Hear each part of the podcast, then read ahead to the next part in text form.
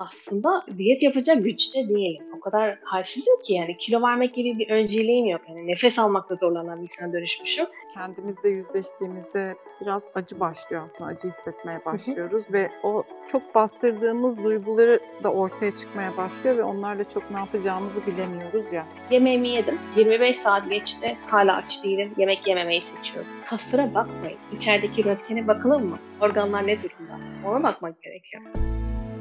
Lubote'nin katkılarıyla hazırlanan Anadolu Şifacı Kadınları başlıyor. Lubote'nin sponsorluğunda hazırladığım Anadolu Şifacı Kadınlarından hepinize merhabalar. Ben Didem. Bir önceki kayıtta belirttiğim gibi Lubote'nin bu programı dinleyenlere özel bir armağanı var. Lubote'nin web sitesinden yaptığınız alışverişlerde aşk 20 yani İngilizce karakterle yazıyorsunuz ASK20 koduyla yaptığınız alışverişlerde 31 Ağustos 2023 tarihine kadar indirimli alışveriş yapabileceksiniz. Eğer henüz Lubote'nin sayfasını takip almadıysanız açıklama kısmında belirteceğim. Oradan takip almanızı ve %100 doğal olan bu ürünleri kullanmanızı öneriyorum. Bu haftaki konuğum çok enteresan, çok uzaklardan Fahima Kadri Berk 1979 yılında Afganistan'da Kabil'de doğdu Fahima. Onunla beraber İstanbul'a geldi. Tabii bir sürü göç hikayesi var. Onları da ayrıca sohbet sırasında konuşacağız ama Türkiye tarafında İstanbul Üniversitesi'nde İngilizce öğretmenliği bölümünde okuduktan sonra İstanbul Ticaret Üniversitesi'nde turizm işletmeciliği bölümünü okudu. Yeditepe Üniversitesi'nde master yaptı. E bir süre Atatürkçü Düşünce Derneği'nde gönüllü öğretmenlik yaptı. Farklı kurumlarda yine farklı yardım kuruluşlarında da gönüllü çalıştı. Bunları da konuşuyor olacağız. Tiroid hastasıyken ketojenik diyetle tanıştı ve Fatima'nın şifa yolculuğu başladı. Fatima ile beraber hikayesini konuşacağız. Hoş geldin. Hoş bulduk Didem. Nasılsın? İyiyim. Teşekkürler. Sen nasılsın? İyiyim. Teşekkür ederim. Çok teşekkür ediyorum davetimi kabul ettiğin için. Bu arada bizim Fahima ile tanışmamız da çok enteresan oldu. Fahima Amerika'da yaşıyor. Bu programı dinleyen Beyhan Fahima'dan bahsetti. Dedi ki ben çok şifasını gördüm, çok seviyorum, çok severek takip ediyorum. Onu programa konuk eder misin dedi. Biliyorsunuz ben her programın sonunda size söylüyorum önerileriniz varsa lütfen bana iletin diye. Beyhan da sağ olsun iletti. Fahima da davetimi kabul etti ve şimdi buradayız. Çok güçlü bir hikaye. Gerçekten çok fazla göç var, çok fazla kayıp var. Ve bu hikayenin içerisinden tekrar yeniden bir doğuş var. İle hepsini konuşacağız ama ben öncelikle ketojenik diyetle nasıl buluştuğunu merak ediyorum. Oradan başlamak istiyorum. Tabii ketojenik beslenme başlamadan önce ben de Beyhan Hanım'a teşekkür ediyorum. Sana da teşekkür ediyorum. Ketojenik beslenmeyle buluşmak çok büyük bir tesadüf. Ben e, yıllarca 8-9 sene kadar e, tiroid hastalığı yaşıyordum ve her ay adet döneminde bir hafta boyunca kusardım. O kadar ileri seviyede yediklerim bana dokunuyordu ve hastalığım çok yoğundu. Ve sürekli dengesiz bir şekilde kilo almaya başlamıştım. Yani boyum 1.65-80 kilo kadar çıkmıştım ama çok hızlı bir çıkıştım bu. Ve halsizlik vardı. Hani kilo bir yere kadar verilir belki. Ama o halsizlik, baş ağrısı, mide bulantısı, migren, tahammülsüzlük, sabırsızlık, yüksek sesle konuşmak, bağırmak, çağırmak gibi bir şeye dönüşmüştü. Hani bütün kişilik yapısı değişmişti. Ve ben bir davete gittiğimde orada iki kişi konuşuyorlar. Tanıdığım iki kişi. Bir tanesi dedi ki ikisi de erkek dedi ya sen göbeğin nereye gitti? Yani ka- karnın bayağı yarısı yok dedi ya ketojenik beslenmeye başladım. Çok zor bir beslenme herhalde bırakacağım dedi. Ama çok faydasını gördüm. Beceremedim bırakacağım dedi. Şimdi duyu, duyduğum bir şey aslında diyet yapacak güçte değilim. O kadar halsizim ki yani kilo vermek gibi bir önceliğim yok. Yani nefes almakta zorlanan bir insana dönüşmüşüm. Eve gelirken arabada merak ettim sürekli. Acaba nedir? Yeni duyduğum bir kelime keto. De garip bir kelime bir de çok zor dediği için çok ilgimi çekti. Nedir bu kadar bunun zorluğu ne olabilir? Eve geldim saat gece ikisi YouTube açtım. Ketojenik beslenme nedir diye yazdım. Thomas DeLauren 45 dakikalık bir videosu geldi önüme. Onu izledim. Gayet mantıklı şeyler açıklıyorlar. Ben aslında bunu yapabilirim dedim. Burada bir şifa olabilir. Hani tiroid odaklı değil ama genel bir şifadan bahsedildiğini gör, görünce Ertesi sabah kalktım ve ben bu beslenmeye başladım. Ve tabii ki ilk günden itibaren daha da çok araştırma. Yani o 45 dakikada karar verdim ama tam anlamıyla oturtabilmek için çok daha fazla okumak, araştırmak, anlamak gerekiyor. İki hafta sonrası benim ilk adet dönemim geldi. Hani keto ile beraber ilk defa adet göreceğim. Ve ben tamamen kusmak için hazırlıklıyım. Hani bir hafta yok mu ortalıkta olmayacağım. Çünkü ya midem bulanacak ya da o bulanmasın diye uyuyacağım. Yani tamamen o 7 gün yok hiçbir şey işe yaramıyor. Hiç kimsenin işine yaramıyor. Kendi işime de yaramıyorum. Öyle beklerken baktım hiçbir şey yok. Hiçbir şey olmuyor. Ve o hafta işte sadece sadece işte çocuklarla oturup koltukta televizyon izleyebilecek, çizgi film izleyebilecek kadar gücüm olduğunu fark ettim. E bu çok güzel bir şey. Yani iki haftada bu yanlış anlaşılmasın. İki haftada ketojenik beslenme, tiroid bezim tamamen düzeldi değil. semptomları durdurmaya başladı. Yani şöyle bir hastalıktan dolayı bir semptom yaşıyorsa öncelikle doğru beslenme onu durdurur. Yani benim örneğimde şöyle kusmayı bir kes de nefes al da şuraya bir oksijen girsin de kendini biraz daha düzgün bir şekilde nasıl onarabilirsin? Nasıl sağlığına kavuşabilirsin? Onun için yeteri kadar güç toplamanıza yardımcı oluyor. O gücü topladıktan sonra artık hastalıklarla gelen yan etkileri azalttığınız zaman çünkü yediklerimiz çok fazla etkiliyor bizi ve biraz böyle nefes almaya başladı. Diyorsunuz ki ya tamam yani anladım ben ne yapmam gerektiğini. Yani o şekilde başladı. Ve 4,5 kilo geçti o günden bu yana. Peki e, ne kadar zaman tiroid hastasıydın? Yani ne zaman teşhis konulmuştu ve kaç sene öyle yaşadın? Hı hı. Onlardan bahseder misin? Tabii ki. Benim teşhisim ilk gebeliğimde konuldu. Gebeliğim sonlarına doğru. Benim ilk gebeliğimde ikizler vardı. Öncelikle tek bebek olduğu söylendi. Çünkü sadece kalp sesi dinlediler. E, normalde öyle olması gerekiyor zaten. E, ikinci ultrasona gittiğimizde hayır iki tane var dediler ama bir tanesi hiç büyümeyecek dediler. Bu da çok yaygın bir şey. E tamam onu da kabul ettik. Eve geldik. Bir dahaki gidişimizde ikinci bebeğin de büyüdüğünü söylediler ama içinde organ yok. E, sağlıklı bebekten iki kat daha büyümüş ve çok nadir rastlanan bir şeymiş bu. Hemen beni hastaneye yatırdılar anında. E, çünkü sağlıklı olan bebek hem yeri çok daralmış hem nefes almakta işte nefes de e, kan, sıvı ve bütün o her alması gereken şeyleri alamadığını, risk altında olduğu ve beni hemen hastaneye yatırmaları gerektiğini söylediler. Ve herhalde o yatış sırasında iki bebe bir anda yetişmeye çalışmak, hayatta kalabilmek, hem üzülmek hem üzülmemek arasında bu gelgitlerden dolayı bebek dünyaya gelene kadar benim artık tiroid teşhisim o hastanede kalışında gerçekleşti. Yani o zaman ortaya çıktı. O zaman kadar bilmiyorduk. Belki çok az belirtileri vardır ama Hı-hı. ilk olarak orada gördük. Ketojenik diyete kadar ilaç kullanımı var mıydı? Ketojenik var. diyetle birlikte ilaç kullanımını bıraktın mı? Ketodan önce evet tabii ki ilaç kullanmaya başladım. Depresyon ilaçlarım da vardı belli bir süre. Daha önce ta 30 sene öncesi bile psikiyatriye gidip depresyon ilaçları almış olduğum var, almışlığım var. Tiroidle birlikte hem depresyon ilacı alıyordum hem de levothyroxine ilacı alıyordum her sabah. Ama ilaçları alırken yine hastaydım. Yani kağıt üzerinde laboratuvar testine baktığınız zaman her şey dört dörtlük gözüküyor ilaç işe yarıyor gibi gözüküyor ama günlük hayatımda hiçbir faydasını göremiyorum.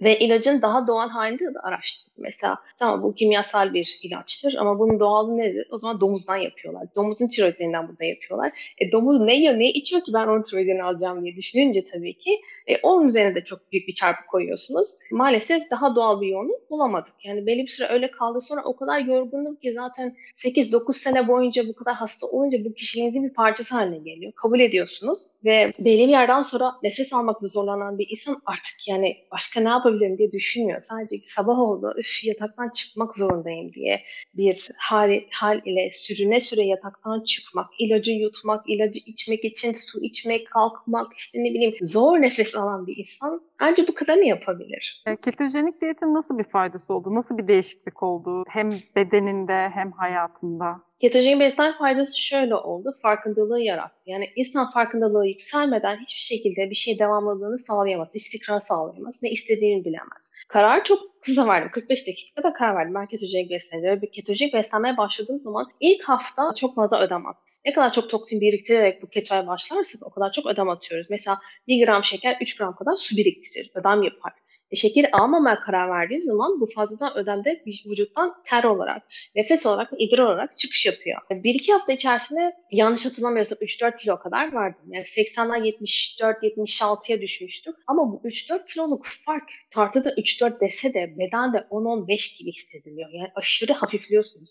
Eklemlerdeki o sıvı fazlası, o ödem, o ağrı, o yangı varsa mesela lipodem hastası varsa, fibromiyalji hastası varsa, Crohn's hastalığı varsa, aklınıza gelen herhangi bir hastalık ya da romatizma gibi hastalıklar yani ödem ve şişkinlik ve eklem ağrıları olan insanlarda o farkı çok çabuk hissedebilirler. Ve 80 kiloyken ben posta kutusuna kadar bir gidip mektup almakta 40 kere düşünürdüm. İşte 150 adım atacağım 150 adım geri geleceğim. Of yani bayağı üşünürdüm çünkü yorulurdum. Sırtımda 2-3 tane çuval taşır gibi yürürdüm. Çünkü o kadar ağır hissediyordum. 80 kilo ama 120 kilo gibi hissediyordum kendimi.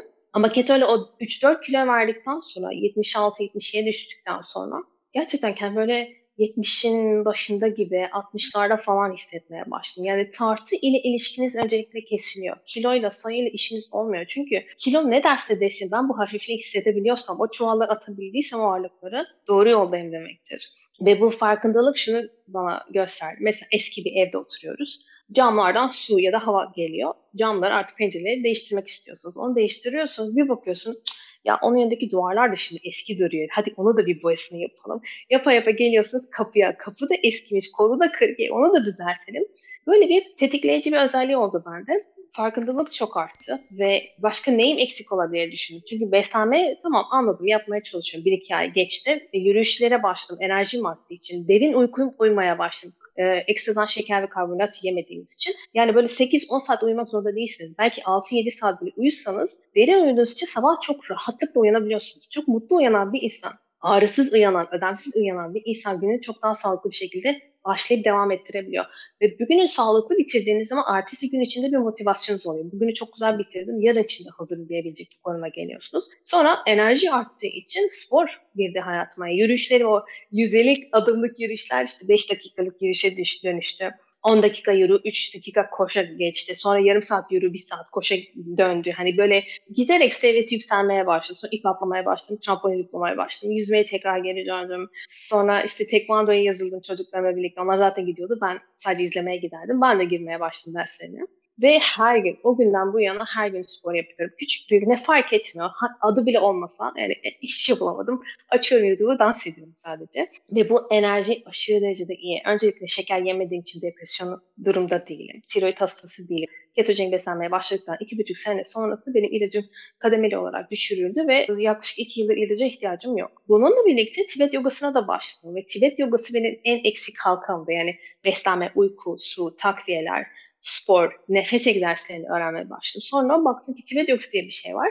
E ona da başladım ve ona başladıktan sonra işte en son en eksik olan şeyim buydu. Ve ondan sonra ilaç gitti. Her insanın hastalığı seviyesi farklı gösterir. Ben de iki buçuk sene sürmüş olabilir, başkası altı ayda düzelebilir. Çünkü hani daha yeni başlamıştır. Hani ben, benimki çok çok eski, çok yoğundu. Tibet yogasını düzenli yapıyorum. Onun aşırı faydası var. Hormonal denge için, nefes için, adet dönemi sancıları için, gebe kalmak isteyenler için, menopozlu olabildiğince hani kendi zamanda başlatılabilmesi için o zamana kadar tutabilecek kadar ne bileyim sarkan deri için, kas oluşturmak için benim üst gövdedeki kaslar bilmiyorum fotoğrafları falan belki görmüşsünüzdür. Hepsi Tibet yogasında. Ben daha ağırlık kaldırmaya çok çok yeni başladım. Hep kendi bedenimle çalıştım sürekli. Ben burada şey sormak istiyorum. Şimdi dedin ya hani hiçbir şeye halim yoktu, enerjim yoktu diye. Şimdi öyle bir haldeyken irade koymak, disiplinle bunu düzenli kılmak çok kolay olmuyor. Yani insan orada nasıl bir güç bulmalı ki ayağa kalksın ve bunu sürekli hale getirebilsin. Orası zaten bütün nokta, noktaya yani biliyoruz sıkıntımızı, hissediyoruz bir şeyler yanlış. Belki beslenmemiz yanlış, belki hareket etmiyoruz yeterince. Ama bir türlü senin de mutlaka ki çevrende var, vardır. Zaten bence günümüz insanının en temel problemi bu. Yani şikayetleri var ama bir türlü onu o şikayetleri iyileştirecek adımı atmaya hali yok, gücü yok. Hı hı. O hali, o motivasyonu nasıl bulabilir insan? İki tane şey var. Bir tanesi sebebi olması gerekir. Neden o halden çıkmak istiyor? Yani mutlu olmadığı ne var? Ben kusmaktan memnun değilim. Bir ay, bir hafta boyunca yok olmaktan memnun değilim. İki tane küçük çocuğum olan bir anneyim. Ve beni tetikleyen şey şu oldu. 38 yaşındaydım ketoya başladığım zaman. 38 yaşında 80 yaşındaki gibi hissediyordum. Belki daha da yaşlı. Yani baya baya bir fonksiyonlarım berbat bir durumdaydı. 38 yaşında bu kadar hastaysam, ben yaşarsam 50'yi, 60'ı, 70'i görürsem, iki tane çocuğum da o zamanlar 30 yaşlarında falan olursa e buna evlenecek, ev kuracak, iş kuracak, iyi olacak, hasta olacak, zor durumda kalacak. Hangi birine yetişeceğim? Hiçbirine torunum olacak. Kızımın evine gidip torunun belki bezini değiştirmem gerekecek. Benim ona yardım etmem gerekirken kızım torunumla beraber benim evime gelecek ve benim bezimi değiştirecek. Ben o yöne doğru gidiyordum. Bu kadar. Yani bundan ötesi yok benim için. Bunu algıladıktan sonra ki hiç kimsenin garantisi yok. Şu anda ben diyemem ki ben istediğim yiyeyim, içeyim, yatayım şurada ne olacak? Çocuklarım bana bakar ben kendi anneme babama bakabilecek garantisi kendim için veremiyorken çocuklarımın bana bakacak durumu olabilecek mi bilmiyorum. Dolayısıyla böyle bir kararla evet e, öncelikle bunu fark etmek, sebebinizin ne olduğunu bilmek. Ondan sonra nereden başlayacağınız çok önemli. Mesela bu kadar ağır tiroid hastasıyken ben kalkıp da spor salonuna gidemezdim. Yani sporla zayıflamayacağımı biliyorum. Yani bilinçli bir hareket olarak orası değil benim başlangıç e, noktam. Benim beni iyileştiren şeyin bana enerji vermesi önce gerekiyor ve o enerjiyle, o berraklıkla, zihin berraklığı ile yapabilirim ancak bunu. Ben, bendeki başlangıç noktası beslenme oldu ve beslenmeyi de çok aşamalı yaptım. Mesela pek çok insan ketojen beslenmeyi duyuyor. Kahveyi duyuyor onunla ve oruçları duyuyor. Sanıyor ki illaki kahve içecek ve illaki oruç tutacak. Ben altı öğünle başladım. Çünkü altı öğün yiyen bir insandım. Ve dedim ki bu kadar hastayken şimdi öğünleri kıs, işte say, işte kahve iç. O da iyi gelmiyor zaten kahve içen bir insan değilim. Dedi ben altı öğün besleneceğim ve içeriğini temizleyerek besleneceğim. Altı öğünde beslendim. Gayet güzel yağları aldım, proteinimi aldım. Ve karbonhidrattan işte sebzeleri aldım, çıtır çerezleri aldım. Yani çok karışık, karma karışık bir durum değil aslında. Ondan sonra birkaç hafta, pardon birkaç gün altı öğün yiyerek bir baktım 6. öğün çok gelmeye başladı. Doymaya başladı. Gözüm doydu, beynim doydu, karnım doydu. Çünkü çok doyurucu yemekler. Çok da keyifli, çok da renkli. Sonra 5'e düştüm. 5 öğünden sonra baktım birkaç gün sonra 4'e düştüm. Kendiliğimden 2 öğüne düşecek kadar yavaş yavaş ilerledim. Orada bir acelecilik yok. Çünkü ben bir günde tiroid hastası olmadım. Ben bir günde 80 kiloya çıkmadım. Ben bir günde bu hale gelmediğime göre ben bir günde her duyduğum şeyi uygulayarak vücudu çöplüğe döndürerek, yıpratarak, yorarak, yanlış şeyler yaparak kıtlık yaşamak istemiyorum. Çünkü kıtlık yaşanarak kilo verilseydi ki verilir çok kolay kilo vermek ama geri alınır. Önemli olan iç organlarınızı iyileştirdiğiniz zaman kilo verirseniz o verdiğiniz kiloları bir daha almazsınız. İç organları iyileştiren şey nedir? Doğru beslenmedir. Doğru beslenme yaparsam enerjim artacağı için beslenme yanı sıra çünkü beslenme %80'idir. %20'lik bir spor payı vardır. O sporu da daha sonra hani beslenmeden eminim bu oturduğu yerine dediğim zaman artık o hafifliği, o çuvalları da attım. Spor da yavaş yavaş gelebilir. Minikten yavaş yavaş ve herkes kadar 10 bin adım atmak da zorunda değilim. Belki bana uymayan bir şeydi. Belki ben yüzmeyi seviyorum. Belki trekking seviyorum. Belki ne bileyim sadece ip atlamayı seviyorum. Belki sadece Leslie yapacağım. Neyi seviyorsam onunla başlayayım. Yani her zaman zayıf yanlarımızı görüyoruz. Tabii ki çok güçlü yanlarımız da var. Onlara da odaklanmak gerekiyor. Kesinlikle. Sen bu diyeti yaparken peki birinin eşliğinde, rehberliğinde mi yaptın yoksa tamamen? Yok. Bu peki kendi, Kendim. kendi kendine yapılabilecek bir şey mi? Hastalıklarımızı biliyorsak tabii ki yapabiliriz. Sadece internetten edindiğimiz bilgiyle öyle mi? Tabii internetten edindiğim bilgilerle kendim için başladım. Bir 6 ay kadar kendi başıma devam ettim. Ondan sonra Facebook'ta ketojenik diyet dayanışması diye bir grup var. Böyle 50 bin kişilik bir grup. Orası tesadüfen önüme düştü Facebook'un yaptığı gibi. E, oraya yazıldım. Ondan sonra orada öncesi sonrası fotoğrafımı koydum. İşte 4 ayda 4 beden inceldim. Kilo olarak 13 kilo. Yani çok büyük kilolardan bahsedemiyorum. 67 kiloda durdum. Çünkü sporla e, kas kütlesi artmaya başlayınca tabii ki yani kilo çok fazla verilmiyor o saatten sonra. Çünkü kısa dönüşüyorsunuz. O gruba yazılmaya başlayınca ben şeyle mantığıyla yazdım. Hani burada herkes bir şeyler paylaşıyor. Kendiyle ilgili bir şeyler yazıyor. Halbuki soru cevap şeklinde ilerliyormuş.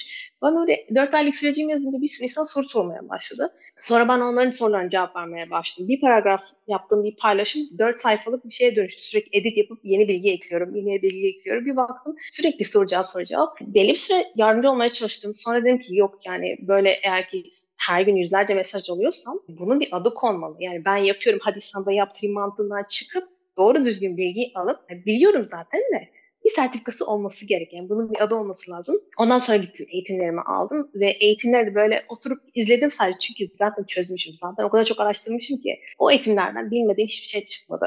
Ve sadece ketogenic beslenme araştırmadım. Bir sürü hastalığı araştırdım. Anatomiden çok iyi anlıyorum. Yani yan e, ilgi olarak diyeyim. Bir sürü şey araştırdım. Çok da keyif aldım.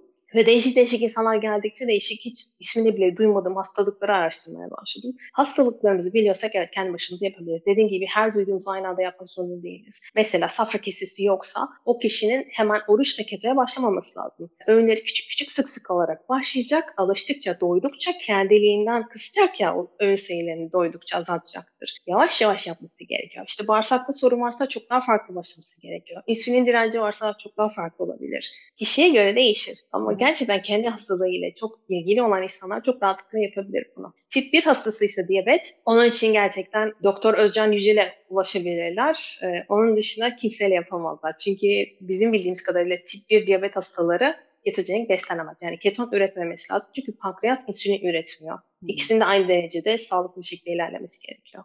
Peki ketojenik diyeti biraz anlatır mısın? Ee, belki bilmeyenler vardır. Nasıl işliyor sistem? Neler yapılıyor o diyette? Hani kahve dedin, karbonhidrat dedin ama kapsamı nasıl?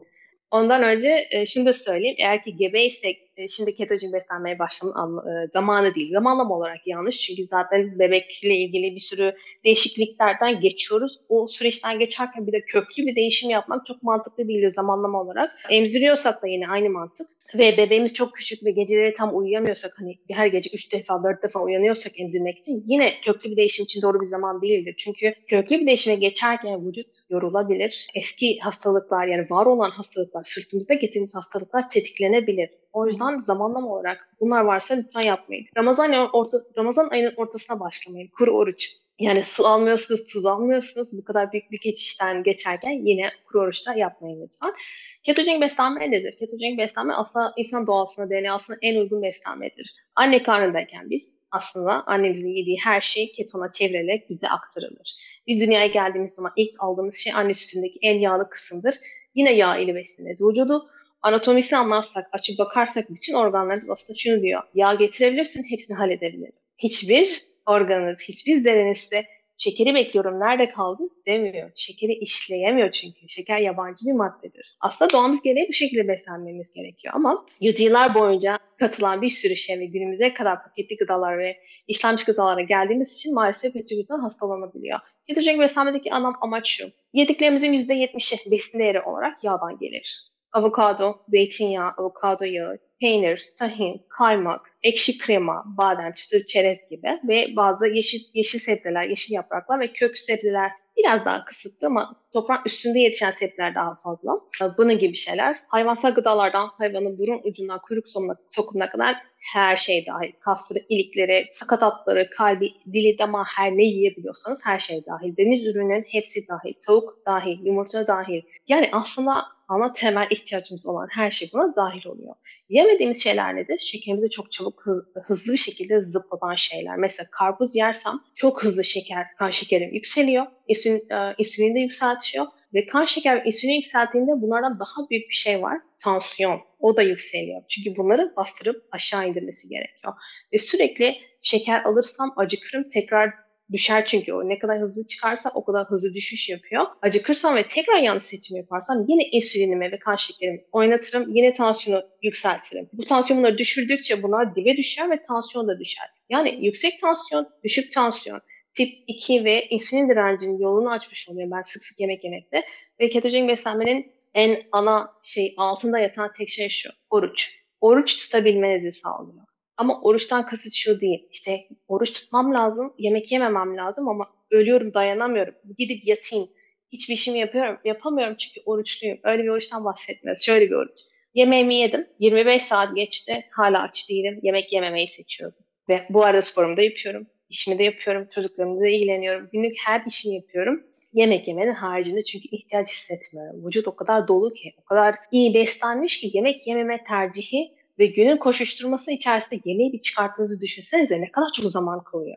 Ve ben bir günde yemek yediğim günlerde 20 dakikadan fazla mutfakta zaman geçirmem. İki ön besleniyorum. 20 dakikada 10 dakika 10 dakika hazırlıyorum, çıkıyorum, gidiyorum. Başladığım zaman tabii ki bütün ailem ketojenik beslenmiyordu. Şu an 4 kişiyiz. 3 kişi ketojenik besleniyor. 10 yaşındaki kızım başladı, eşim başladı. Küçük oğlum da e, düşük karbonhidrat beslenmeyi yapıyor. Ve orucun en önemli özelliği şu. Titremeden, eli ayağımız titremeden, halsizlik yaşamadan bir oruçtan bahsederken o sırada o oruç size şifa getirir. İçeride onarım yapar ne kadar az sindirim sistemi çalışırsa çünkü her sindirim sistemi çalıştığında biz vücudun işleyi durduruyoruz. Mesela gözümün çevresinde bir işleyiş var, bir onarı var. Her yerde var. Örnek olarak gözü veriyorum. Sindirimi çalıştırdığım zaman gözümün çevresindeki çalışma durur. Herkes sindirime koşar ve onu halletmeye çalışır. Hadi bitti diyelim. Yanlış seçim yaptığım için bitirdim ve yanlış seçim beni tekrar acıktırdı. Bir daha öğün yedim. Bitti. Bir daha öğün yedim. Bitti. Bir daha öğün yedim. Bir günde 6-7 defa öğün yersem sindirimi de o kadar çok çalıştırırsam gözüm çevresindeki işi de o kadar aksatmış olurum. Yani dünden bu yana 6-7 kere yemek yediğim için gözümün ilerlemesine,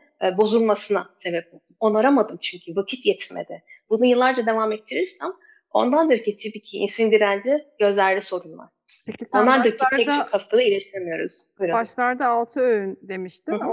nasıl oldu? Hani dedin ya hani ne kadar çok yersek o kadar aslında sistem evet. kendini işleyişini kapatıyor Aha. diye ama orada nasıl evet. bir süreç işliyor? Şöyle bir tabloyla anlatayım izin verirsen. Tamam şimdi burada şu iki çizginin arasında kan şekerimizin olması gereken seviye düşünecek olursak. Ketojenik beslenmeden önceki şekerle karbonhidrat yüklü beslendiğim zaman kan şekerim çok çabuk yükseliyordu. Bununla beraber insülin direncim de yükseliyordu. Bunları düşürebilmek için tansiyon yükseliyordu. Sonra tansiyon bunlara diyor ki hadi aşağı in. Bu ikisinin bir tepede olduğunu düşünecek olursak ve tepede kendi ağırlığı mesafeyi de düşünecek olursak hızı da katarsak bu gelin burada duramaz. Aa en üst seviye burasıymış burada durmam lazım diyemeyeceği için diplere çöküyor. Dipte çöktüğü için şurada bir halsizlik yaşıyor ve burada tansiyon düşüyor. Yine el ayak titremesi diyor ki aman Allah'ım acıktım bir şey yemem lazım. Orada bir muz buluyor, bir elma buluyor, çikolata buluyor. Hemen ağzına atıyor. Oh çok iyi geldi diyor. Çünkü her şey tek tekrar yükseltti. Yükselttiği için enerji arttı. Halbuki burada tekrar tansiyonu tetikledi ve onlar tekrar düştü. Ve gün içerisinde bütün o yanlış seçimlerden dolayı bu kişinin sürekli kan şekeri iniyor çıkıyor iniyor çıkıyor. Eğer ki ketojenik beslensem şöyle oluyor. Yeteri kadar yağ ve proteini aldığım için içinde karbonhidrat yok. Kan şekerimi yükselten bir şey yok içerisinde. Ha, anladım. Çok hafif bir dalga yukarı çıkıyor. Çok uzun süre beni tok tutuyor. Yavaşça düşüş yapıyor ve aa, hala olması gerektiği çizgide. Şurada tokum. El ayak titremiyor. Bir şeyler aramıyorum, atıştırmıyorum. Ağzıma hiçbir şey atmıyorum. Saatler sonra tekrar acıkırsam yine yerim. Ve diyelim ki ben bunu belki 6 kere yaptım ilk başlarda. Hmm. Ama o iniş çıkışları yaşamadığım için daha sakin devam ettim. Ve Hmm. ki 2 öne kadar indim değil mi? 6'dan düştüm düştüm düştüm 2'de. 2'de burada 8 saatlik bir dilimden bahsediyorum. 8 saatte 2 kere öğün yedim. Tansiyonları ne indirdim ne düşürdüm. Ne hipertansiyon oldum ne hipoglisemi oldum. Burada ise 8 saatte ben belki 10 defa yemek yedim. Hani iki badem bile attıysam ağzıma atıştırmalık hepsini sayıyorum. 8 saat ile ikisi 8 saat. Burada 10 defa yedim. Burada 8 saat yedim. Burada tansiyon hastalığına doğru gittim. Hipoglisemiye doğru gittim. Kan şekerimi oynattım. insülinimi oynattım. Pankreası yordum. si- Sindirim sistemi yordum. Her şeyi yorduğum için vücudumun onarılma ihtiyacı olan zamanı ona aktaramadım. E şimdi o zaman orucun faydası buraya. Burada işte.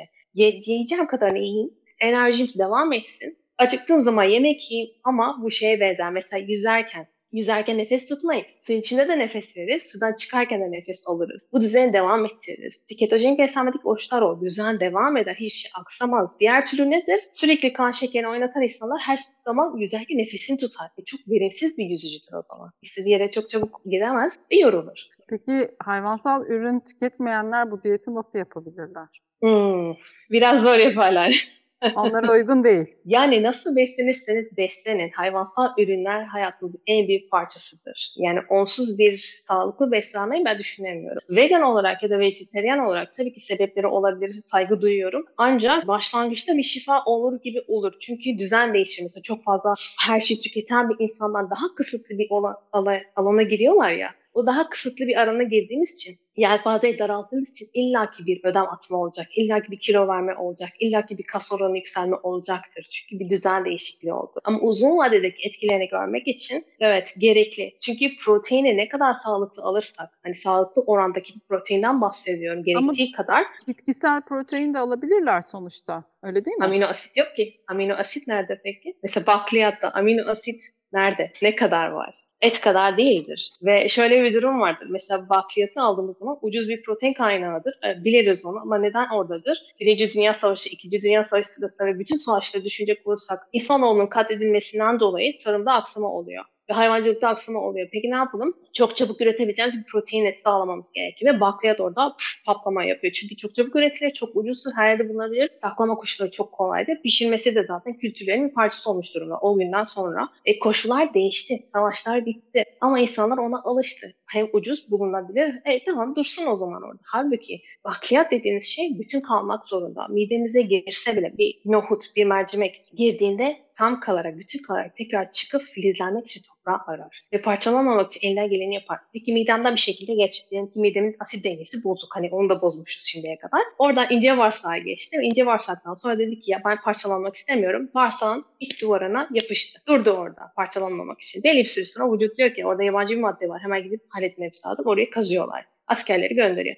Peki bugün burada yapıştı, ertesi gün buraya yapıştı, bir sonraki hafta oraya yapıştı. Sürekli bağırsağın her herhangi bir yerine bir şeyler yapışıp yapışıp duruyor. Ne oldu? Bağırsağın içindeki aslar incelmeye başladı. E şimdi geçirgen bağırsak dediğimiz bu. İçeriden gitmesi gereken kısım buradan geçti, kana karıştı ve tekrar toksin olarak yukarı geldi. Bağırsağıma inen her şey beynime gelir. Değil mi? Beynimi besleyen şey bağırsağımdır. O zaman beynimin böyle afallaması, bulanık görmesi, hafıza kaybı yaşaması, bir şey hatırlayamamam, çabuk öğrenememem, bir okuduğum sayfa 10 kere okumak gibi, ileride Alzheimer olmak gibi, uykusuzluk gibi, uykumdan tatmin olamamak gibi, egzersiz yapamamak gibi şeylerim varsa bağırsağıma bakmam gerekiyor. Ama bu konuda biliyorsun ki çok net duruşu olan insanlar var. Yaşam biçimi aslında bu hayvansal gıdayı hiçbir şekilde tüketmiyorlar ve Hı hı. hani vegan sporcular da var mesela. E, olimpiyat birincileri de var. Dolayısıyla acaba şöyle bir soru soruyorum sadece. Bu böyle hayvansal ürün tüketmeyenler için de acaba bir revize olabilir mi? Ufak bir dokunuş gelebilir mi? Onların da faydalanması için. Belli bir süre yapabilirler ama karbonhidratı artırmadan yapamazlar. Mesela tofu yiyecektir. Hani Hmm. Et yemediği için tofu yiyecek. Tofunun karbonhidratı yüksektir. Karbonhidratı yüksek olan her şey biraz önce gösterdiğim zigzakları yaratıyor. Yani şifayı bulur, bir kısmını bulur. Belirli yerden sonra sıkılır. Çünkü sürekli tofu da yiyemez. Yani sürekli bakliyat da yiyemez. Kaynaklar kısıtlı olduğu için. Ve evet olimpiyat e, oyuncularında var vegan olan ve vejeteryan olan. Kaslara bakmayın. İçerideki röntgene bakalım mı? Organlar ne durumda? Ona bakmak gerekiyor. Çok hasta olup çok kaslı insanlar da olabilir tabii ki. Çok incecik olup içeriden yağlı o insanlar da olabilir tabii ki. Yani bireysel e, düzeyde bakmak gerekiyor.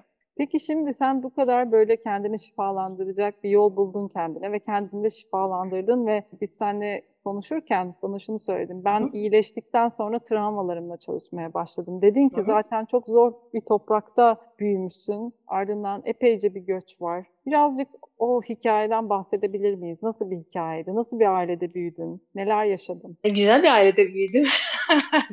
Bizim e, baba tarafım benim yarı Buharalı, yarı Afganistanlı. Annemler yarı Semerkant, yarı Norveçli. Ben de Afganistan doğumluyum. E, ve Afganistan'a geçmemizin sebebi şu. Buhara ve Semerkant Rusya tarafından işgal edilince bizimkiler Rus işgalinin altında kalmamak için Afganistan'a göçmüşler. Orada bir azınlık olarak e, kendi düzenlerini kurmaya çalışmışlar. Ben doğduktan sonra tekrar Rusya oraya işgal edince hop oradan çıktık. Pakistan'a geç, Suudi Arabistan'a geç, Dubai'ye git, tekrar Arabistan'a gel, Almanya'ya git, ondan sonra Türkiye'ye gel, sonra başka yere git. En son Amerika'ya kadar gelmek zorunda kaldım. Bu süreç içerisinde çok fazla artıları olduğunu düşünebilirim. Hani ben şey değilim, ev ayva şöyle oldu, böyle oldu falan değil. Daha çok güzel yönlerini düşünebilirim. Mesela çok minimalist bir insanım makyajı sevmem, evinde biblo yok, işte bilmem perde yok, hani ekstra hiçbir şey yok. Yani zamanımı çalacak şeylere pek izin vermiyorum ama bu biraz daha çok şeyden kaldı. O kadar ülke değiştirdikten sonra hiçbir şey kalıcı gözüyle bakamıyorsunuz. Hani bunu alsam bir sene sonra gidecek buradan ya da ben gideceğim almasam daha iyi yani yüküm artıyor deyip daha böyle hafif yaşamaya başlıyorsunuz. Oradan gelen bir şey. Yani çok fazla dil öğrendim çünkü farklı yerlerde yaşadım ve her yaşadığım yerde hem okula gittim ya da çalıştım bir şeyler yaptım sürekli. Çünkü verici olması gerekiyor ve ait hissedebilmeniz için bir şeyleri verebiliyor olmanız gerekiyor. Bir şey verebilmek için de bilgili olmanız gerekiyor. Sürekli kendinizi geliştirmeniz gerekiyor. Bir sürü kültürü öğrendim. O çok keyifli oldu. Mesela annenle babanla ilişkin nasıldı? Sonuçta Afganistan'da doğdun. Çok kolay evet. değil orası. O kültür ben ona... etkiledi mi? Yani oradaki aileden gelen, atalardan gelen kültür seni nasıl etkiledi?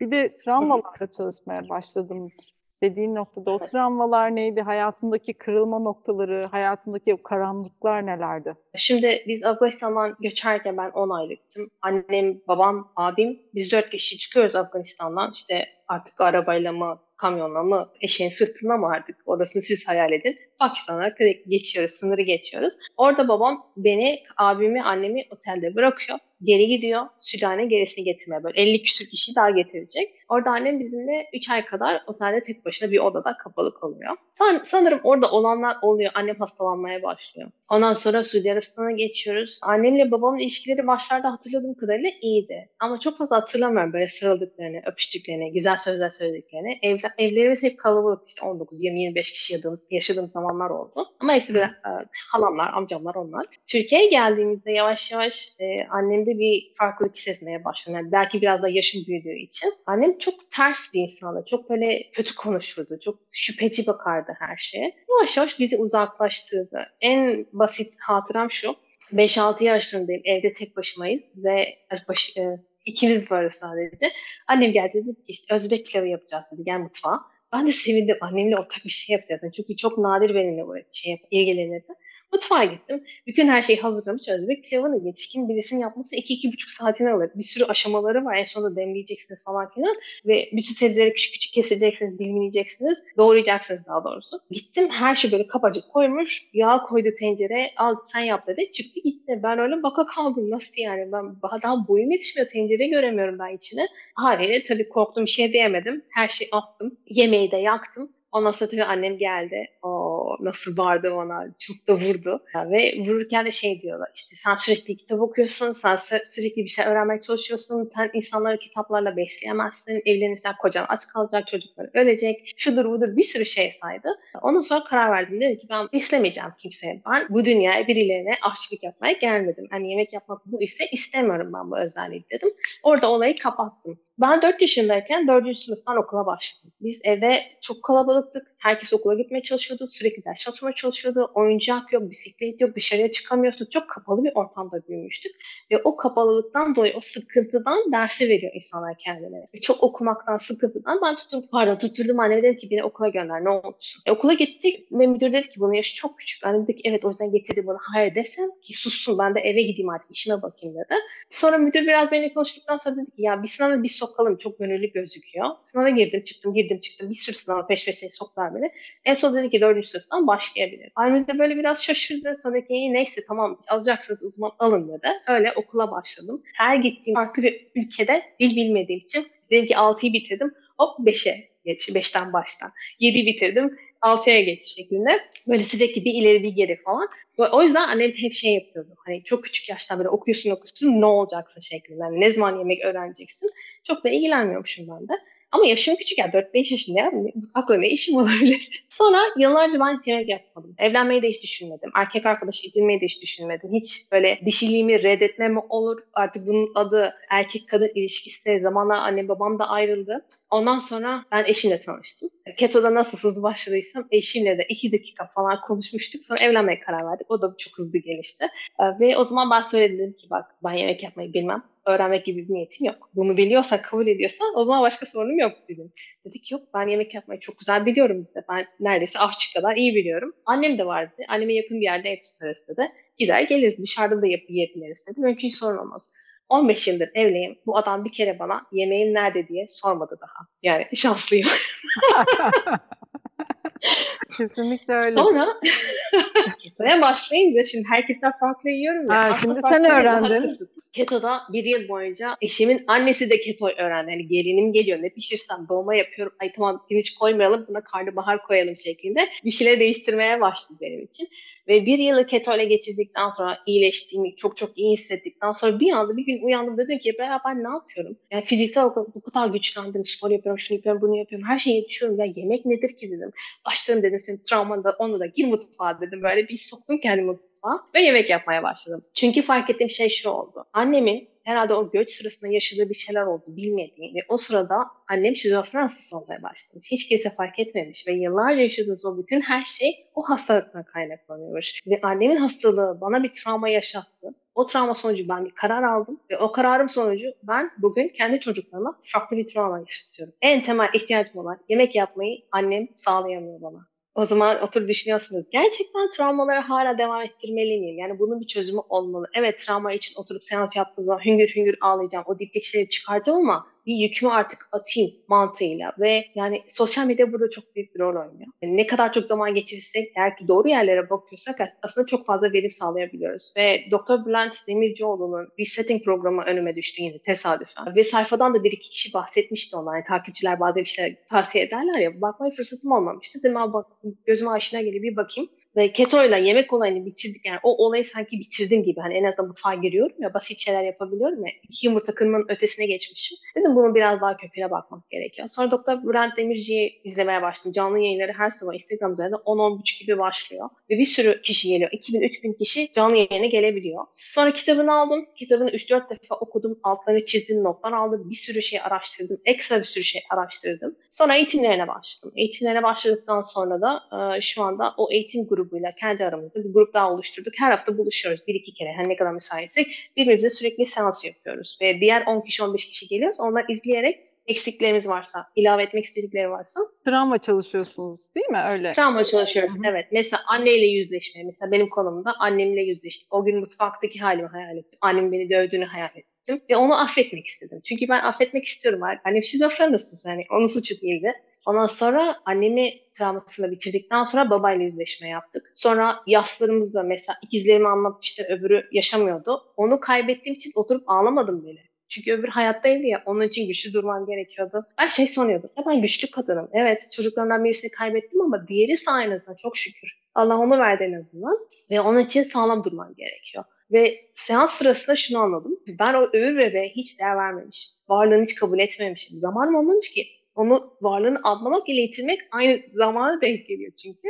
Sonra seansa başladığınız zaman önce o olaya o anı gidiyorsunuz. O anki duygularınızı söylemeye çalışıyorsunuz. İşte ilk haberi aldığımda bebeği kaybettiğinize dair işte şaşkınlık, korku, belirsizlik, öbürü ne olacak korkusu, ben mi bir şey yaptım, pişmanlığı, suçluluk, yalnızlık bir sürü duygu geliyor o anda. O duyguları bir çıkarıyorsunuz ortaya. Onları bir konuşuyorsunuz, anlatıyorsunuz. Kendi sesinizi duyma ihtiyacınız var zaten burada. Ondan sonra Ateş yakıyorsunuz hayalinizde ve sırtınızda bir çuval var. Bu çuvalın içerisinde bu bütün duygularınız var. Diyorsunuz ki yıllarca yaşadığım bu duyguları bu sırtımdaki çuvalda taşımışım. Bu simsiyah çuval içerisinden mesela öfke duygularımı çıkarıp ateşe atıyorum. Artık öfke hissetmeyeceğim. Ya da korku duygularımı attım. Belirsizlik duygularımı atıyorum. Pişmanlık duygularımı atıyorum. Kendimi suçlama duygularımı atıyorum. Dişiliğimi reddetme duygularımı atıyorum. Teker teker hepsini ateşe atıyorsunuz. Baktığınız çuvalda hiçbir duygu yok. Onu da çıkarıp atıyorsunuz. Çünkü artık o çuvalı taşıyıp tekrar tekrar doldurmak istemiyorum. O bittikten sonra omurga boşaltımına geçiyorsunuz. Ve diyorsunuz ki mesela bu ikizler olayını konuşacak olursak. Yıllarca omurgama yapışıp kalan pişmanlık, suçluluk, yetişememe, yalnızlık, ondan sonra kendini yetersiz hissetme,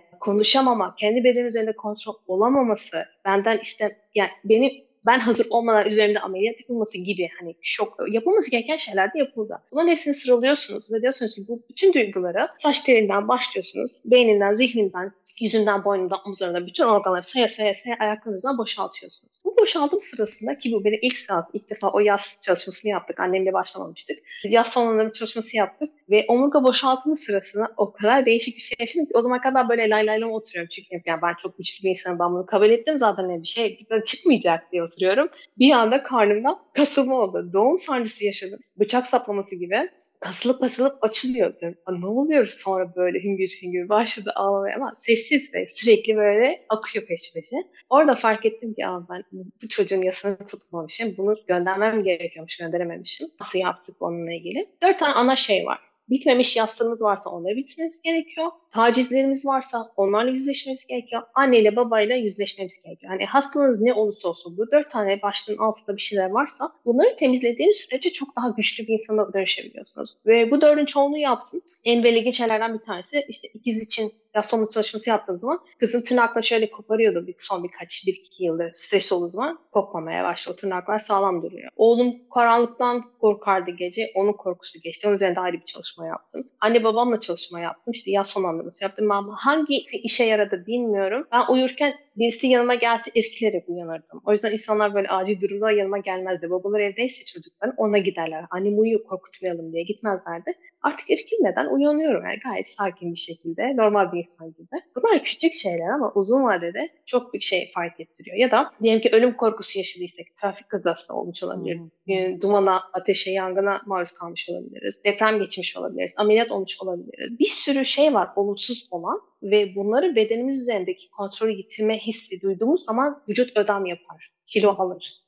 Çünkü hayatta kalma çabası nedir? Evet, Yağ. Ya. Yağlı olmam lazım ki gerektiğinde ben bu yağları yakayım. Göbekten ameliyat olduysam ya da sezeryan olduysam ve oranın şişmesi ve yağlanması bundandır. Kendi korumaya çalışıyor. O zaman eğer ki ameliyatım varsa üstüne Aha. oturup düşünürsem ki o anki korkularımı hissediyorum, anladım, olmak zorundaydım. E onlarla bir yüzleşim. Artık bu korkuya ihtiyacım yok. Ameliyat oldum, bittim hayatta. Üstünden de 20 sene geçmiş. Dosyayı kapatalım. Peki bu dosyayı kapat. Kapatalım ama sen kapatana kadar neler yaşadın acaba? Yani neler Aa, güzel, nelerle yüzleştin? Kendin içinde neler fark ettin? Hangi yönlerinde aa ben de böyle bir insan mıymışım dediğin yerler okay. oldu mu? Bir tane intihar yaslanması yaptım. Kuzenim 15 yaşındayken kendini öldürdü maalesef. Onun hayatı çok çok zor geçmişti. Ve o öldüğünde ve onun yaslanmasını yaparken ben böyle sürekli ağlıyorum, ağlıyorum, ağlıyorum. Bitmiyor. Normalde 3-4-5 seans dediniz hani biter. Hani o arkada duygularınız boşaltır. Bitmesi o demek yani ağlamıyorsunuz artık öfke duymuyorsunuz. O duyguları hafiflemiş oluyor. Ve bir 3-4 defa kendi başıma yaptım seansımı.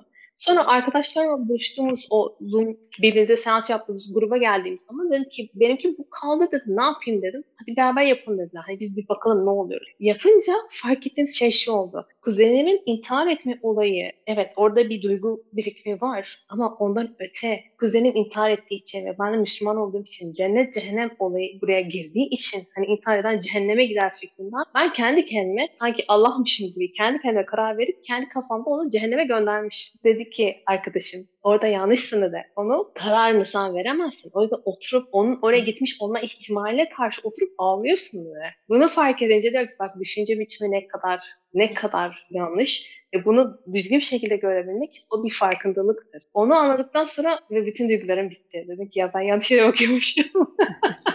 mesela babamla yüzleşme yaparken şöyle bir şey fark ediyorsunuz. Çünkü anne ile baba ilişkiyi kesemezsiniz. Onlar biz biz onlarız. Onlar biz bizden sonraki e, çocuklarımız da bir, böyle bir halka şeklinde gideriz. Yani kopmak gibi bir şansımız yok. Kabullenme ve onu bir şekilde halledebilmek şekli var. Bazen affedebiliriz, bazen affedemeyiz, Allah'a havale edebiliriz ama kopamayız. İlişki kesilmez. Babayla yüzleşme yaparken pek çok insanın fark etmeyi bir şey var. Anne ile babayla yüzleşme yapar, suçlayabiliriz, öfke hissedebiliriz ama onların travmasını fark etmiyoruz. Yani hani benim annem savaşlardan dolayı travma yaşayıp bana travma yaşattı ya. İşte o savaşları yok sayamam. Bilmediğim şeyler olmuş orada. Başkalarının da annesinin babasının yaşadığı hayatta bilmediği bir şeyler olmuştur onu zorlayan. O koşullar sebebiyle o da değişerek travmayı benim üzerime attı. Ben de onu değiştirerek çocuğuma attım. Evet onu fark etmek. Yani onun da bir insan olduğu, onun da hata yapmamasının olduğu, onun da koşullarının bu olduğu, sevgiden belki bunu anladı. Sevgiden anladığı belki iletişimsizliktir, sessizce sevmektir, uzaktan sevmektir, okşamamaktır mesela. O öyle görmüştür, öyle benimsemiştir ve öyle yapmıştır. Ve o zaman ben onu suçlayamam. Onu büyütenleri aktardığı bir şeyle geliyor. Ha bir yerde belki babam da ayılabilirdi. Yani ne oluyoruz ya ben seveceğim, öpeceğim demesi gerekirdi. Demediyse de ve neye demedi? Mesela benim koşullarımda biz savaşlardan sürekli çıktık. Ekonomik ekonomik sebeplerden oraya git, buraya git, dil sebebiyle, işte sağlık sorunu sebebiyle, her neyse sebep, bu kadar büyük bir aile hayatı tutmaya çalışan babamın kalkıp bir de benim başım okşayacak zamanı yoktu. Çünkü midelerimizi doldurmaya çalışıyordum. Bunu fark ettiğinizde biraz daha affedici olabiliyorsunuz. Bu şimdi travmalarla yüzleştiğimizde, kendimizle yüzleştiğimizde biraz acı başlıyor aslında. Acı hissetmeye başlıyoruz hı hı. ve o çok bastırdığımız duyguları da ortaya çıkmaya başlıyor ve onlarla çok ne yapacağımızı bilemiyoruz ya. Orada sen duygularınla bağlantıya geçmeye başladığından beri nasıl hissediyorsun? Çok güzel bir soru. Travmalara başlarken ya da o seanslara başlarken öncelikle istemek gerekiyor. Ben iyileşmek istiyorum. Ben yükümü bırakmak istiyorum. Yükümü bırakmak için yükümün ne olduğunu bilmem lazım. Teşhis yoksa tedavi de yoktur. Öyle değil mi? Yani sırlarınızı saklamayacaksın. Sırlar ulu orta açılacak. Yani dediğim karşılıklı o kişilerle sadece. Seansta yardımcı olan kişilerle. Ve seansta evet duygular depreşebilir. Eskiye dönebiliriz. Eski mesela bir taciz çalışması varsa tacizciyle yüzleşmek o anı fiziksel olarak çok ağır hissettiysek yine hissetme olasılığı var. Yine o ana gitmek gibi. Ama bunu hayal ediyoruz. Burada bir hipnoz söz konusu değil. Yani böyle kendinizi kaybetmiyorsunuz. Gerçi hipnozda bile kaybedilmez. İnsan bilincidedir havanın soğuk olmasını, giyimine, kuşamına her şeyin böyle sinyallerini alır. Tamamen yok olmuyoruz oradan. İlk seans yaptığım bebeğimle ilgili, ikizin kaybıyla ilgili o gün biraz ağladım. Evet. Sonraki seans biraz daha hafif. Üçüncü seans çok daha hafif. Ve hafifledikçe, bittikçe vedalaştık bebeğimizle. Ve onu gönderdik. O kendi yoluna gitti, ben kendi yoluma gittim. Ondan sonra ne oldu? o ilk üç seans arasında, ilk seanslarımda, ilk seans sonrası ben baya bir böyle patates çuvalı gibi ağır hissettim kendimi. Hani yürümek istemedim, konuşmak istemedim. Böyle bir yalnızlık geliyor. Şöyle bir tekrar bir tekrar bir irdeleme ihtiyacı hissediyorsunuz. Ben o hamilelik döneminde nasıl bebeğimi hastanede bıraktım? Çünkü çok değişik bir vakaydı ve hastane dedi ki biz bunun üzerine çalışma yapmak istiyoruz. Bize bırakabilir misiniz? Ben de cami aradım. İmama sordum. Dedim kalbi yok hiçbir zaman olmadı. İç organları yok. Buna cenaze gerekli mi yoksa hastanenin iyiliği için ya da ilerisi için bu çalışma için izin verebilir miyim? Dediler ki tamam verebilirsiniz çünkü cenaze ihtiyacı olmayacak kalbi olmadığı için. Biz onu orada bıraktık. Ama bir daha dönüp hiç aklıma gelmedi ki hani bırakırken en azından deseydin işiniz bitince söyleyin en azından biz geri alalım ve gereğini yapalım. En azından toprağı verseydik hani cenaze falan olmayacaksa bile bir kapanış olması gerekiyordu. Onu fark ettiğimde daha bir böyle kendimi sorgulamaya başladım. Kolay bir iş değil aslında bunları konuşmak. Kendi kendine bunu fark edip tekrar yüzeye çıkartmak. Birkaç gün böyle bir sersemleyebiliyoruz. Mesela ben ketojenik beslenirken iki ön besleniyorum. Bazen tek ön besleniyorum. Seanstan sonra 3'e 4'e çıktı bu ön sayısı. Çok acıktım. Ama tutmadım kendimi. Açsam yemek yiyeceğim kardeşim. Şu anda bedenim ihtiyacı bu çok yoğun bir şeyden geçiyorum. Acıkma ihtimaline karşı düşünmem lazım. Burada şu anda kiloyu dert edecek durumda değilim. Çok ağır bir şeyden geçtiği için Acıktım gittim yemek yedim. Gecenin ikisinde mi acıktım? Yine gittim yemek yedim. Yani sirkadiyen ritim şu bu falan şu anda günlerimde olamaz diye. Ondan sonra evin normal günlük şeylerini yapabildim. Ama mesela spor bir ekstra bir şey ya hani düşünecek olursak spora hiç ayağım gitmedi. İki hafta hiç spor yapamadım. Uyku çok yoğunlaştı. Çok daha fazla uyumaya başladım. Ama o iki hafta sonrası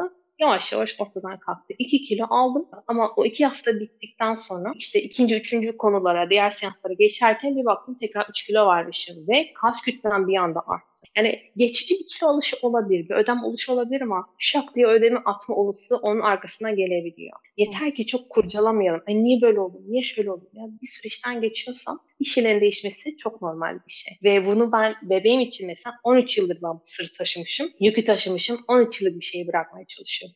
Ha, doğumumla ilgili gitsem şimdi 43 sene öncesine gideceğim. O kadar uzun zamandır taşıdığım bir şeyi de atmak kolay olmayacaktır. Biraz sabır, biraz kendine anlayış göstermek, biraz kendine böyle daha mülayim davranmak gerekebilir. Peki, ya da tam tersi uyku kaçabilir, enerji patlaması olabilir. Evet, İki yöne evet. de gidebilir. Ee, biraz da çalışmalarından bahsetmek istiyorum. Instagram adresinde zaten ve YouTube adresinde videolar yayınlıyorsun. Konuyla ilgili bilgilendirici şeyler yapıyorsun zaten ama önümüzdeki dönemde böyle bir grup çalışması ya da bireysel danışmanlık vesaire hani bunlar nasıl işliyor? Sana nasıl ulaşabilirler çalışmak isteyenler? Oradaki süreçten biraz bahseder misin? Ketonizm diye bir sayfa açtım. O da Covid sonrası. Normalde işim bu değildir aslında. Bu benim kendi keyfim için yaptığım bir şey. Eşim söyledi işte ya Covid çok sıkılıyorsun ne olacağımız belli değil. İlk aylarda falan dedik sen aç sayfa kendi başına takıl bir şeyler belli olana kadar. Orada açıyorum ya anlatıyorum atıyorum kendi kendime. Ondan sonra sayfa ufak ufak büyüdü. Çok büyük bir sayfa değil 15 bin, 15 bin kişiyiz şu anda. YouTube'da da aynı isimde ketonizm sayfam var. Orada da e, işte bir 60 küsür video var. Pek çok hastalıkla ilgili işte hastalıkların beslenmeyle olan bağlantısı işte tip 2, insülin direnci, menopoz sonrası beslenme, sporla ilgili beslenme, işte kuru oruç, su orucu, hani aklınıza gelebilecek pek çok beslenme var orada. Fibromiyalji için, safra kesesi olanlar için, akciğer, karaciğer yağlanması için, yani şunun hepsini sayamayacağım bir sürü hastalığın beslenmeyle olan bağlantısını anlatmaya çalışıyorum. Kedici beslenmeyi anlatmaya çalışıyorum. Danışmanlık veriyorum. Bireysel danışmanlık da yapıyorum. Ee, Haziran 26'sında tekrar bir ketojenik grup danışmanlık yapacağım. Ama grup çalışmalarına çok sıcak bakan bir insan değilim. Çünkü grupta çok fazla kişi geliyor, çok yazışma oluyor. Biri okuyor, biri okumuyor falan. Birebir ilgilenmek dedim ya her hastalık kendine göre bir yol çizilmesini ister. Hiçbir zaman yapmamıştım şimdiye kadar yıllardır. Çok talep geldi ama o sonra dedim ki o zaman yazışmalı bir grup olmayacak. Zoom olacak. Sürekli iki saatlik Zoom'larımız olacak. Oraya geleceksiniz. Ben böyle anlatacağım. Siz soracaksınız. 10 kişi gelirse her 10 kişinin kendine göre yolunu çizeceğim. Yani gruptasınız evet ama birbirinizden de bir şeyler öğrenirsiniz. Yani şöyle bir hastalık varmış. Buna göre bu şekilde beslenmesi gerekiyor şeklinde.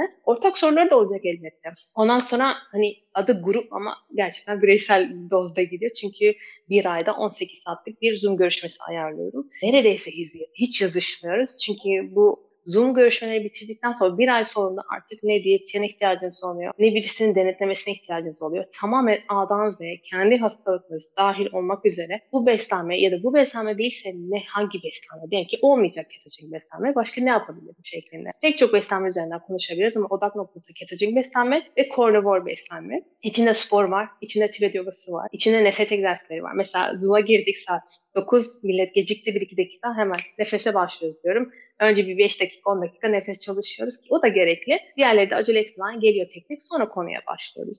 Bir anda içinden geliyor yüz yogası yapıyoruz. Sonra bir bakıyoruz göz yogası yapmaya başladık. Yani çok karma karışık ve bütüncül yaklaşımı ilgilendiren şeyler. Ve aralarında travmalar için seanslar isteyenler de oldu. Onları da elimden geldiğince yapmaya çalışıyorum ve hala benim kendi travmalarım da bitmedi. Ama hepsini bitirmek zorunda da değiliz. Hani seçici olmak gerekiyor. Yoksa hayat bitmez bunlarla yap. Doğru söylüyorsun. Peki yolda olanlara önermek istediğin, böyle sana da ışık tutan kitap, film ve podcast önerin olur mu? Bir kitap olarak Doktor Özcan Yücel'in Ketojenik Beslenme Son Şansınız olabilir. Onu önerebilirim. Doktor e, Bülent Demircioğlu'nun Sırlarımız Kadar Hastayız kitabını önerebilirim bu seanslarla ilgili. E, The Magic Pill diye YouTube'da bir tane film var. Ketojenik beslenmenin ve işte hastalıklarla ilgili şeyini anlatıyor. Onu önerebilirim. Önerebileceğim motivasyonla ilgili bir şey önerebilirim. Pek çok insan motivasyonu arar başlayabilmek için. Ben motivasyonu bulmadım. Kimsenin bulabileceğini düşünmüyorum. Herhangi bir yerde olduğunu düşünmüyorum. Bazı insanlar diyor ki motivasyon her yerde. Hayır değildir. İlk adım için karar vermek gerekiyor. Ya yapıyorum ya yapmıyorum. Ortası yok bunun. Belkisi yok. Evet ya da hayırdır. Evet derseniz mesela ben Tibet yogasına başladığım zaman hormonal denge için başladım. Tiroid bezlerinin dengeye girmesi için. Çünkü bunun için Tibet yogası birebir. Yani tiroid hastası varsa lütfen onlara bakın. Sonra iki ay kadar falan sürekli devamlı yaptım yaptım yaptım. Düzenli bir şekilde yaptım. Neredeyse haftada 3 gün 4 gün yaptım. Ve çok aynalara bakan bir insan değilim. Sayfamda bir hikaye paylaşacağım. Telefonumu uzattım şöyle selfie çekeceğim. Şöyle göstereyim saniye. Şöyle uzattım kolları resmimi çektim. Sonra telefonu yaklaştığında Aa, benim kaslarım mı var falan oldum böyle. Ve o iki aylık çalışmadan sonraki o kasları görünce motivasyon orada patladı. Ah demek ki oluyormuş. Buraya kadar geldiğime göre. Yani önce karar. Bence Karar verdikten sonra istikrar. Devam devam devam. Sonra bir şey değişir. Orada motivasyon. Yani biraz gitmeniz gerekiyor o motivasyona doğru. Ve bir tepeye çıktığınızı düşünün. Tepenin üstünde çok yüksek bir tepe değil ama zor çıktık oraya. Çıkıyorsunuz manzarası çok güzel. Tamam gözünüz daha yüksek tepeye geliyor. Hmm, orada ne olabilir? Şimdi ilk günden diğeri çıkamayacağıma göre küçükten büyüğe doğru yavaş yavaş gittiğinizde her gördüğünüz yeni manzara size yeni bir motivasyonunuz olabilir. O yüzden kesinlikle önce karar sonra istikrar. İstikrar ötesi yok. Ya istikrardan başka hiçbir şey işe yaramıyor. Hiçbir beklentisi olmasın. Tartıya bakmayın, sayılara bakmayın, ıvır zıvıra bakmayın. Yumuşak geçiş, bütüncül yaklaşım. Nefes almayı öğrenelim yeter bence. Çok teşekkür ediyorum. Sağ olasın. Eklemek istediğin ve ben hep son e, programı o şekilde kapatıyorum. Yolda olanlara ne söylemek istersin? Ya Aslında bu söylediklerin hepsi şu anda yolda olanlara mesajdı. Yani o karanlığın içinden nasıl çıkacağını bilemeyen nerede bir ufak bir mesajın olur mu? Tek değiliz ki. Yalnız değiliz. Çok güzel. Çok, e, gerçekten öyle ve zaten işte bu şifacı kadınların hikayelerini bu yüzden paylaşıyoruz hep. Yalnız olmadığımızı her seferinde hatırlatıyor bize bu hikayeler. Herkesin şifa yolculuğu, herkesin acısı ve karanlık yolları var ve yalnız değiliz. Çok sağ ol. Çok teşekkür ediyorum. Ben teşekkür ederim. Benim için çok Ben keyifli bir sohbet oldu gerçekten de. Çok şey öğrendim bu arada. Dilerim dinleyenler ve izleyenler için de öyle olmuştur. Ve Lobote'nin sponsorluğunda sunduğum Anadolu'nun şifacı kadınlarının bu bölümünün sonuna geldik. Tekrar hepinize çok teşekkür ediyorum. İyi ki buradasınız, iyi ki varsınız. Önerileriniz, yorumlarınızı ne zaman olursa bekliyorum. Ve bir sonraki bölümde görüşmek üzere. Kendinize iyi bakın, hoşçakalın. Lubote'nin katkılarıyla hazırlanan Anadolu'nun şifacı kadınları sona erdi.